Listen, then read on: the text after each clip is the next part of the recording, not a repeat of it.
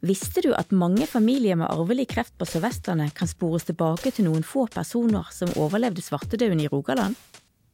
Velkommen til Biotekpodden, hvor vi skal snakke om arvelig kreft og norske genvarianter. Mitt navn er Mette Risa, og i Biotekpodden i dag har jeg besøk av Hildegunn Høberg Vetti, overlege ved Regionalt kompetansesenter for arvelig kreft i Helse Bergen og førsteamanuensis ved VID vitenskapelige høgskole.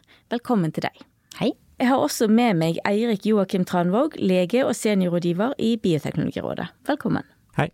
Og som vi pleier i Biotekpodden, så tar vi en liten runde med forklaringer av de viktigste begrepene vi kommer til å bruke i denne episoden. Så vi begynner med det, Eirik. Hva betyr det at noe er arvelig? Ja, en, en kan jo arve så mangt, men i dag skal vi snakke om arvematerialet vårt. Altså genene og det som er oppskrifta for alle celler og biologiske funksjoner. Det arver vi fra vår genetiske mor eller og far. 23 kromosom fra mor og 23 fra far. Fra eggceller og fra sædceller. Og selv om mor og far gir fra seg sitt arvemateriale, så er ikke det sånn at mitt arvemateriale er 100% likt min mor og min far. For det skjer også naturlige endringer eller mutasjoner i arvematerialet. Og, og hva er en mutasjon? Eh, mutasjoner er endring i oppskrifta, i den genetiske oppskrifta vår. Eh, DNA er jo to parallelle tråder som henger sammen med base og basepar, eh, og det kan forstås som bokstaver i den oppskrifta.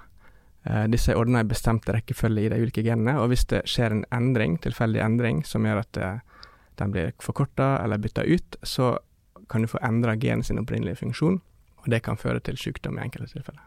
Ja, og Hildegunn, vi snakker om mutasjoner mer som en biologisk sammenheng, hva, hva bruker dere når dere snakker om det i helsevesenet? Ja, altså Når vi genetikere i helsetjenesten snakker om en mutasjon, eh, så mener vi egentlig en genvariant som er forbundet med sykdom, sånn som du sa.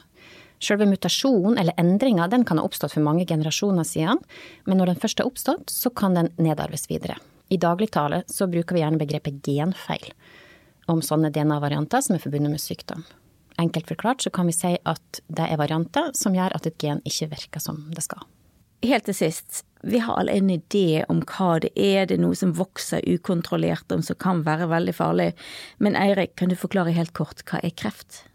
Veldig kort så er kreft en samlebetegnelse på sykdommer som skyldes unormal og ondarta cellevekst.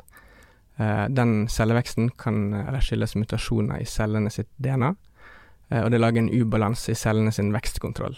Så et genfeil i et gen som har en viktig oppskrift for en vekstfunksjon i cellen, hvis du får en mutasjon der, så kan du få celler som utvikler seg til kreftceller.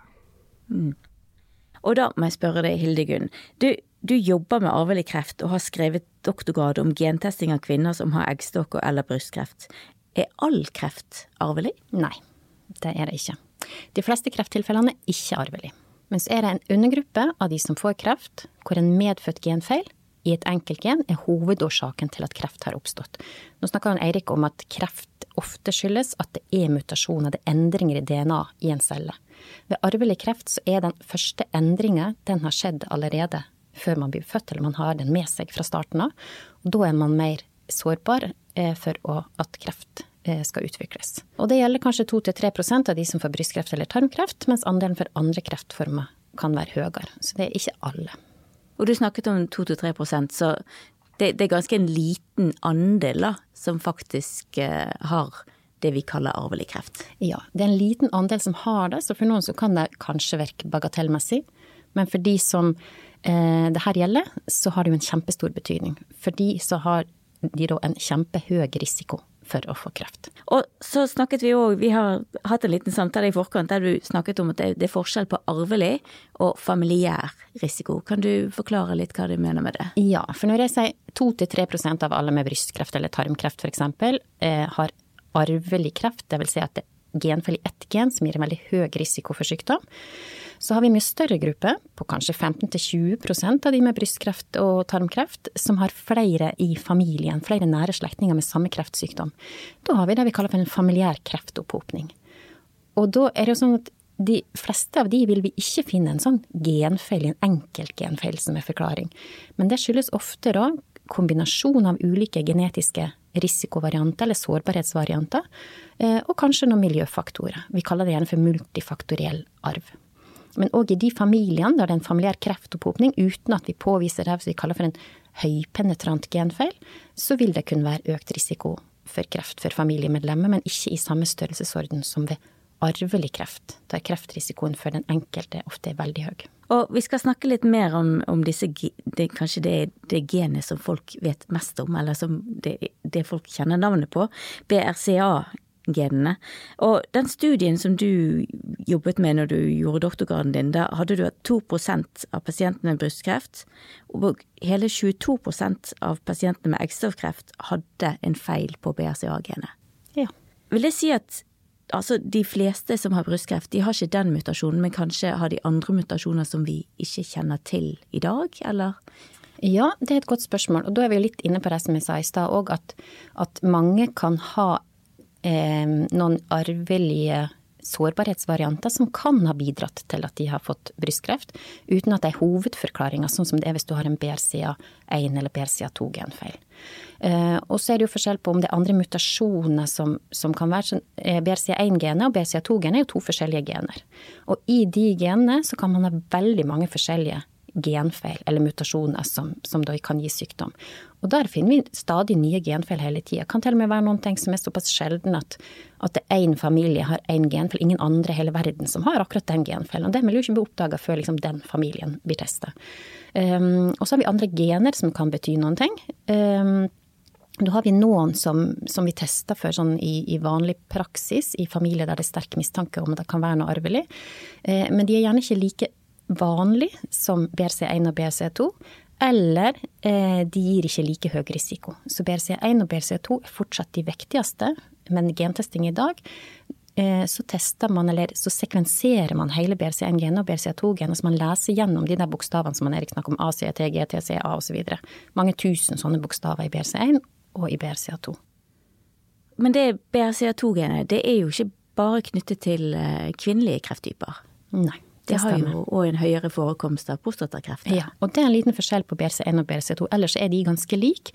Så vi snakker ofte om arvelig bryst- og eggstokkreft eh, når vi snakker om BRC1-genet og BRCA2-genet. BRCA2 um, gir og risiko for kreft hos menn. Ikke like høy risiko som hos kvinner, men menn med BRCA2-genfeil de har en økt risiko for å få prostatakreft. Eh, og de har òg en høyere risiko for å få brystkreft, faktisk. Selv om det er jo veldig sjelden med brystkreft hos menn, så vet vi at eh, har du BCA2-genfeil, så er den risikoen litt større. Og tilbyr dere testing både til kvinner og menn som har fått dette i familien, som vet om at de har det? Ja, i familier der det er påvist genfeil, så tilbys testing både til kvinner og til menn. Eh, for i tillegg til at det kan ha betydning for menn, spesielt med BRCA2-genfeil, eh, så er det jo òg sånn at eh, genfeilen kan jo nedarves fra både menn og kvinner. Og da fra både mor og far. Så ofte så er det menn i sånne familier som tester seg for å avklare om det er risiko for at deres døtre f.eks. kan ha arva den genfeilen. Og hvor nært i familie må man være for at man skal bli tilbudt denne testen? Altså I familier der det er en kjent genfeil, så tilbyr vi test til alle som vil finne ut om de har arva den genfeilen eller ikke. Men da, men da, snakker vi kjernefamilie? Mor, far, barn, tante? Nei, da snakker tante. vi om hvis du har risiko for å ha arva den genfeilen, eh, og genfeilen er kjent, og du vet om det, så kan du få testa deg for den. Men i familier der det ikke er kjent genfeil, så blir det en annen problemstilling. Da vil vi primært prøve å utrede den eller de som har hatt kreft i familien, først for å finne ut om kreftsykdommen hos de var arvelig, eh, for så å kunne tilby test til friske familiemedlemmer hvis det viste seg at det var arvelig. Så er det jo sånn at noen ganger så eh, har man ikke tilgjengelig noen syke personer i en sånn familie. Det kan hende at de er døde av kreft. Og da vil man òg i familier uten kjent genfeil av og til kunne tilby gentest til friske slektninger. Da vil det fort være eh, nære slektninger, altså førstegradsslektninger, gjerne barn eller søsken av de som har hatt kreft. Jeg lurte på at eh, du sier tilbyr testing. Jeg lurer på, Er det sånn at alle tar imot det, eller er det nesten alle, eller er det, varierer det litt fra type til type og kreft til kreft, egentlig? Det er òg et godt spørsmål. Vi vet jo mest om de som faktisk kommer til oss, som kommer til genetisk veiledning. Eh, da hadde jo allerede skjedd en seleksjonsprosess. Eh, for de som ikke er interessert i testing, de kommer gjerne ikke til oss i det hele tatt. I min studie så fant jeg ut, altså da tilbyr vi gentest til eh, nydiagnostiserte kvinner med brystkreft og eggstokkreft. og da var det ikke alle som takka ja til det i første omgang. men, så noen ønska nok ikke en gentest. men det kommer litt an på kreftform, og hva slags betydning resultatet vil ha for eh, f.eks. videre behandling av kreftsykdommen, og hva slags betydning det har for oppfølging av deg sjøl, oppfølging av familiemedlemmer. Har vi forebyggende tiltak å sette i verk, så vil det være mer aktuelt med gentest enn om det er lite vi kan gjøre. Så derfor igjen så vil jeg tilbake til det her med de vanlige arvelige kreftformene, som gjerne er arvelig bryst- og eggstokkreft, og arvelig tykktarmskreft og livmorkreft, som vi gjerne kaller for Lynch syndrom. Eh, de er relativt utbredt. Eh, de er forbundet med en høy risiko for kreft, og vi har tiltak som vi kan sette i verk for å redusere risikoen for at de får kreft, eller for at de dør av kreft. Da vil det være mange som takker ja til gentest. Mens hvis vi f.eks. har en, en genfelt som gir økt risiko for en kreftform som det ikke finnes noen forebygging mot, så er det jo et helt annet spørsmål. Og så er det her med at folk er forskjellige. Sant? Noen er informasjonssøkere, de vil vite mest mulig og ta mest mulig grep. Eh, andre syns at eh, de lever best med å ta ting som det kommer. Men da kommer denne genetiske veiledninga inn som en viktig del i prosessen. Hvilken betydning har det for behandlingen om det er arvelig kreft eller om det ikke er arvelig kreft? Det er mange grunner til at man bør finne ut om en kreftsykdom er arvelig, eller til at det kan ha betydning. Og det ene er jo det som du var inne på, at det kan ha betydning for valg av behandling. Eh, vi ser jo det i økende grad at eh, medfødte genfeil eh, kan ha innvirkning på hva slags behandling pasienten skal få. Det kan være snakk om kirurgi, men det er òg en del medikamenter som virker bedre hvis man har en genfeil som ligger til grunn, eller som virker dårligere hvis man har en genfeil som ligger til grunn. Så sånn sett kan det ha betydning for kreftpasienten. Eh, og så er det jo òg sånn at en kreftpasient som får vite at kreften er arvelig, vil jo få svar på det spørsmålet som veldig mange stiller seg. Hvorfor har jeg fått kreft? Eller som man kan stille i en familie. Hvorfor er vår familie så ramma av kreft i så ung alder? Så det med å få en forklaring har òg en betydning for pasienten. Og så er det jo for familien og for de friske. Der har man jo mulighet til å være i forkant. At man kan finne ut om man har arva risikoen, eh, og eh, eventuelt sette i gang tiltak for det. Og der kom du jo inn på det med at noen familier er tydeligvis mer rammet av kreft enn andre. Og Eirik, jeg begynte jo helt innledningsvis her å snakke om svartedauden. Og du har nevnt til meg tidligere noe som kalles Rogalandsvarianten. Hva er det for noe? Eh, den teorien er jo veldig spennende, og det kan jo være Hildegunn arrestere meg litt på alle detaljene. Men men, men svartedauden den kom jo til eh, Bergen i 1349. Eh, det er omtrent 25 generasjoner siden. Og da ble befolkninga i Norge redusert fra en halv million til ca. 150 000. Og så har den gått opp igjen ganske kraftig fram til i dag. Men det var jo sånn at fram til inntil få generasjoner siden så, så holdt jo befolkningen seg i ro geografisk, og du fikk ingen stor spredning av, av genfeil eller mutasjoner til forskjellige deler av landet.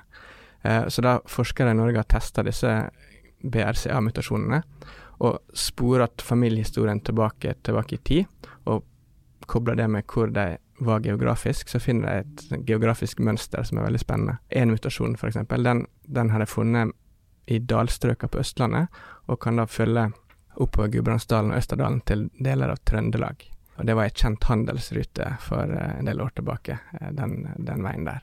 Og tre mutasjoner, den er spurt tilbake til eh, Rogalandsområdet. Og der har de funnet litt spredning opp langs kysten til Lofoten, som også var ei handelsrute langs sjøen. Og det er fortsatt sånn at det er en stor opphopning av disse variantene i Rogaland. Og en annen litt sånn morsom fakta er jo at uh, disse spredningsmønstrene følger til en viss grad dialektspredningene og dialektlikhetene mellom ulike deler i landet. Og så må jeg kanskje legge til det at det her er jo ikke noe som er 100 sikkert, men det er en veldig spennende delforklaring del forklaring eller teori på, på deler av det her. Og Hildegunn, dere, dere, ser jo litt lignende mønster på andre krefttyper òg? Ja, for det han Eirik snakker om, det er jo de her founder-mutasjonene, som vi kaller det. Altså mutasjoner, genfeil som har oppstått for mange generasjoner siden, eh, og som vi finner i flere familier, som, som tilsynelatende ikke er i slekt når vi snakker med dem, men som vi vet de har arva den genfeilen fra en eller annen felles stamfar eller stammor. Eh, og jo mer den er utbredt, jo eldre tror vi jo at den genfeilen er, da.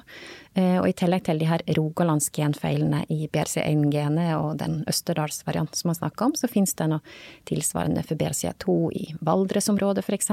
Vi har en genfeil som er relatert til, til kreft i magesekken og polypper i magesekken, som vi kan spore tilbake til Sørlandet.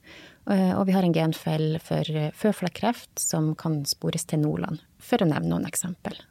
Vi snakket så vidt helt innledningsvis om at med brystkreft er det en ganske liten andel som kan knytte til BRCA-genet, mens på eggstokkreft er det en mye høyere andel, snakk om 22 hvor, hvor, mye ressurser skal vi bruke på gentesting, og hvor går eh, måte balansen hvor, hvor, du får nytte ut av det, og hvor du tester mange som det er liten sannsynlighet for det? Har dere gjort dere noen tanker om det? Eh, det er kanskje ikke opp til oss å gjøre de, eller ta de beslutningene heller. Eh, det er jo mer et politisk spørsmål. Eh, men det er klart at det finnes noen gode grunner til gentesting, og så finnes det noen mindre gode grunner. Og da er det jo litt det her med altså hvor sannsynlig er det at man finner en genfeil. Det er én ting som tas i betraktning. Og derfor så har man jo nå f.eks. et tilbud om gentesting til alle kvinner som får eggstokkreft, fordi at det er så stor andel pluss at det får betydning for deres behandling. Så det er klart, så snart det kommer inn det her med behandling, så vil terskelen være enda lavere for å tilby gentesting til en syk. Og litt det som jeg var inne på i stad, at hvis det finnes forebyggende behandling, hvis du kan redusere Altså, det er en unik mulighet til å forebygge kreft, eller redusere kreftrelatert død. Eh, så det der blir et eget regnestykke fra sykdom til sykdom og gen til gen, egentlig. Vi har jo kriterier for eh, gentesting eh, for de fleste vanlige kreftformene, eh, og de endres jo stadig i lys av, av det her som vi snakker om. Men de til enhver tid oppdaterte gentestkriteriene de finner man i de nasjonale handlingsprogrammene for kreft. I fremtiden så vil vi jo, vi, vi følger jo ganske mye med på forskningen i Bioteknologirådet, og de finner ut stadig mer detaljert informasjon om hva, hvilke gener fungerer på, og forhåpentligvis òg mer om samspill mellom gener. Og hva kan det bety for behandling i fremtiden? Har, har rådet sagt noe om dette med kartlegging av gener, og hva vi skal gjøre? Ja, det er jo, det er jo mange etiske og samfunnsmessige problemstillinger med, med gentesting. Eh, Hildegunn nevnte jo et perspektiv med, med egentlig prioriteringshensyn. Eh, andre ting er jo hva slags informasjon testen skal gi, eller hva informasjon gir testen, og hva kan du bruke informasjonen til. Um, og det kommer jo det persontilpassa medisin og målretta behandling er jo i veldig utvikling, så det forskes jo veldig på målretta kreftbehandling for genfeil. Um, og det er stort håp om at det skal uh, gi store forbedringer i behandling. Um, så det følger vi med på. Det, det, jo, det, skjer jo ting nesten uke for uke der. Um, men det er jo viktig å ha et litt edruelig forhold og, og, vente på om det faktisk har effekt, før en bruker det i, i, utredning og behandling, kanskje. Det hvordan er det i dag hvis, hvis, du har en krefttype? Kan du forvente at du får et uh, behandlingsopplegg som er skreddersydd akkurat din kreft? Jeg tror veldig mange har forventning om det, i alle fall. For det er jo noe med, med hva det skrives om, og hva det er fokus på.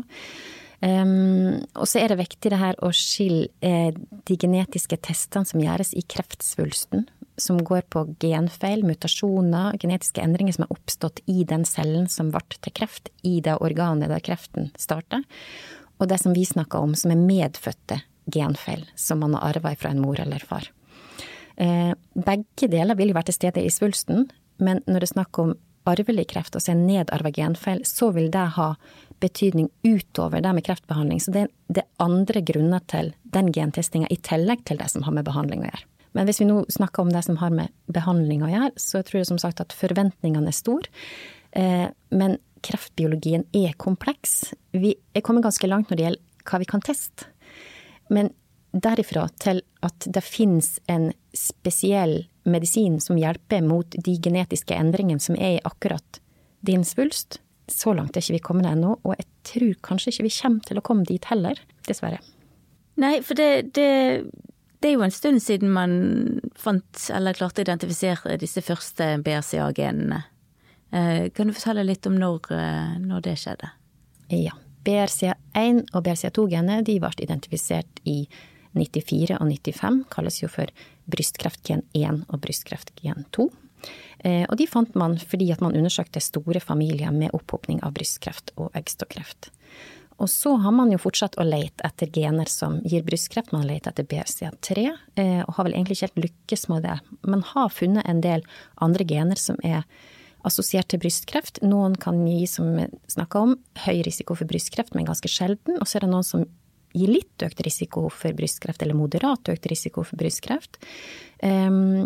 Som uh, vi begynner å få ganske god oversikt over, og som kanskje kan forklare en del av de der familiære kreftopphopningene uten sånn høyrisikogenfeil. Uh, og så har vi liksom den siste kategorien av genvarianter. Uh, de her eh, sårbarhetsvariantene.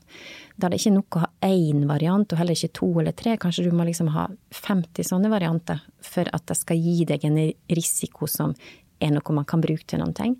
Der forskes det veldig masse nå på sånne sårbarhetsvarianter og kombinasjon av de. Så det tenker jeg òg eh, sånn framover at eh, det kommer til å være mye fokus på det. Det kan man jo f.eks. bruke til å eh, kategorisere personer til lavrisiko- eller høyrisikogruppe. Kan man bruke det til å persontilpasse screening, f.eks. Brystkreftscreening, tarmkreftscreening. I dag bruker vi jo kun alder som, som et sånn kriterium for å selektere personer. Hadde man brukt både alder og genetikk, så kanskje man kunne tilpasse det mer. Men som genetiker så må jeg jo få bruke anledning til å si at Samtidig som vi nå liksom prøver å finkartlegge mer og mer den genetiske variasjonen som er forbundet med risiko for kreft, eh, så har vi fortsatt den situasjonen at det er ganske mange som har genfeil forbundet med arvelig brystekstokkreft, altså BRCA-genfeil, eller lynsj, arvelig tarmkreft og livmorkreft, som ikke vet om det. Eh, så det er fortsatt veldig mye å hente på å finne de som har arvelig kreft, altså høye, høy risiko for kreft. Eh, for der har vi jo tiltak som vi vet er effektiv. Et annet tema som vi har snakket om i Biotekpoden før, det er dette med sånne genetiske selvtester. Eh, der folk sender egne spyttprøver ut av landet og til laboratorier, gjerne i USA. Eh, og det jeg lurer litt på der, så vil en sånn gentest kunne finne de disse Vi har snakket om disse særnorske variantene. Vil de klare å finne de? Hmm. Det kommer faktisk veldig an på hva slags test som gjøres, eh, og det vet man jo gjerne ikke. Mange sjøltester sjekker for genfeil som er vanlige i ei befolkning. Eksempel så er det tre BRCA-genfeil som er veldig utbredt i den jødiske befolkninga, og veldig mange amerikanske selskap tester for de tre. Mens i Norge så er det, som han Erik snakka om, andre BRCA-genfeil som er utbredt. F.eks. for eksempel den ene fra Rogaland, eh, som eh, består i at i posisjon 1556 så mangler det en A. Eh, hvis man tar en test som ser på andre deler av BRCA-genene, så vil man jo ikke finne ut om man har arva den eller ikke. Og det kan jo føre til at hvis du da tilhører en familie der det ser ut som det er arvelig kreft, så tester du for det, eller hvis du vet at det er arvelig kreft i familien, så tar du en sånn selvtest, så har du egentlig ikke fått testa det som du faktisk lurte på, for du har ikke testa for den genfeilen som, som, er i din familie, eller som er utbredt her. Så et normalt svar på en sånn gentest eh, vil kun være eh, en falsk eh, trygghet, kanskje. Og så har du det andre, eh, andre scenario, eh, der mange sjøltester tester for de her sårbarhetsvariantene som vi snakker om. Der hver variant ikke gir så veldig høy risiko for sykdom, eh, men kanskje forbundet med litt økt risiko, og da kan man risikere å få et svar tilbake om at man har f.eks. 30% høyere risiko for tarmkreft enn bakgrunnsbefolkninga. Det kan høres veldig mye ut. Eh, men hvis vi alle har ca. 3% risiko for å utvikle tarmkreft i løpet av livet, så betyr det at risikoen er økt til hva blir det, utregning 3,9% Og det her er informasjon som ikke kan brukes til noe fornuftig, egentlig, men det kan skape ganske mye uro og engstelse. Og i tillegg, hvis den eh, testen da ikke har testa for lynsj, så igjen så kan du risikere at du får beskjed om at du har 1,5 ganger økt risiko, og så kan det være en genfeil der som, som de ikke har testa før. Eh, sånn at ja, de her sjøltestene de har sine begrensninger. Er du, altså Vi i rådet har jo snakket litt om at at i framtida så vil det bli lettere tilgjengelig, og kanskje vanligere å ta ganske mange forskjellige gentester. Mm. Er du bekymra for, eller hvordan ser du på det at mange vil drive og teste for veldig mange ting utenfor helsetjenesten, og kanskje enten ikke i det hele tatt komme og få veiledning, eller ta med seg litt diffuse tester med litt uklare svar, og be om veiledning? Vil det bli um, et problem? Vi ser jo konturene av det allerede. Vi får jo noen som kommer til oss fordi de har tatt en test som, som de da lurer på. Eh, og der ser vi jo at det fort blir en del misforståelser, sånn som vi var inne på, at de har en, en økt risiko, en høyere risiko, som ikke da nødvendigvis er så veldig høy. Sant? Det er det ene. Um, og så har vi, hvis vi går videre på de enda bredere gentestene der du virkelig sekvenserer mange gener på en gang, uh, og kanskje sekvenserer hele genene så du finner alt mulig, uh, da vil du finne både de sikre genfeilene, og så kan du finne sånne varianter som vi kaller for vusser, varianter av usikker betydning. Det vil si det er en DNA-variant som, som vi ikke kan si sikkert om det er en genfeil forbundet med sykdom, eller om det er en sjelden normalvariant. For det har vi jo veldig mange av, sjeldne normalvarianter, for vi er jo alle sammen forskjellige. Eh, og der blir det òg mye forvirringer. Så ja, på en måte så er jeg litt bekymret, for jeg tror ikke det er bra at helserelaterte gentester tas utenfor helsetjenesten. Eh, jeg tenker det er bedre at det tas hånd om på ordentlig måte av helsetjenesten, der man får genetisk veiledning eh, av folk som er spesielt utdanna til akkurat det. Eh, da vil man ha et bedre utgangspunkt for å ta informerte valg som er, gode for en sjøl. Men samtidig så kan man kanskje ikke stoppe helt den her ja, kunden har alltid rett, og man kan eh, ta imot sånne tester, og det reklameres veldig for det og sånn. Noen får det jo i julegave og så videre.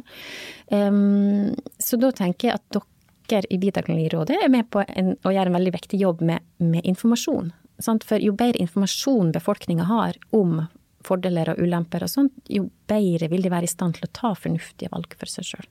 Og da tror jeg vi avslutter med det, rett og slett. Tusen takk for at du kom, Hildegunn Vetti, overlege ved Regionalt kompetansesenter for arvelig kreft i Helse Bergen og førsteamanuensis ved VID vitenskapelige høgskole. Og takk til deg, Eirik Joakim Tranvåg, lege og seniorrådgiver i Bioteknologirådet.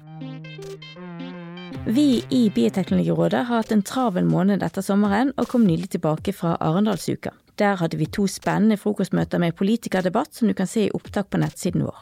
Det ene møtet var om fremtidens genetiske fosterdiagnostikk, og det andre om matproduksjon, bærekraft og genredigering. Biotekpodden kommer tilbake med en ny episode neste måned, og med det sier vi takk for oss og på gjenhør.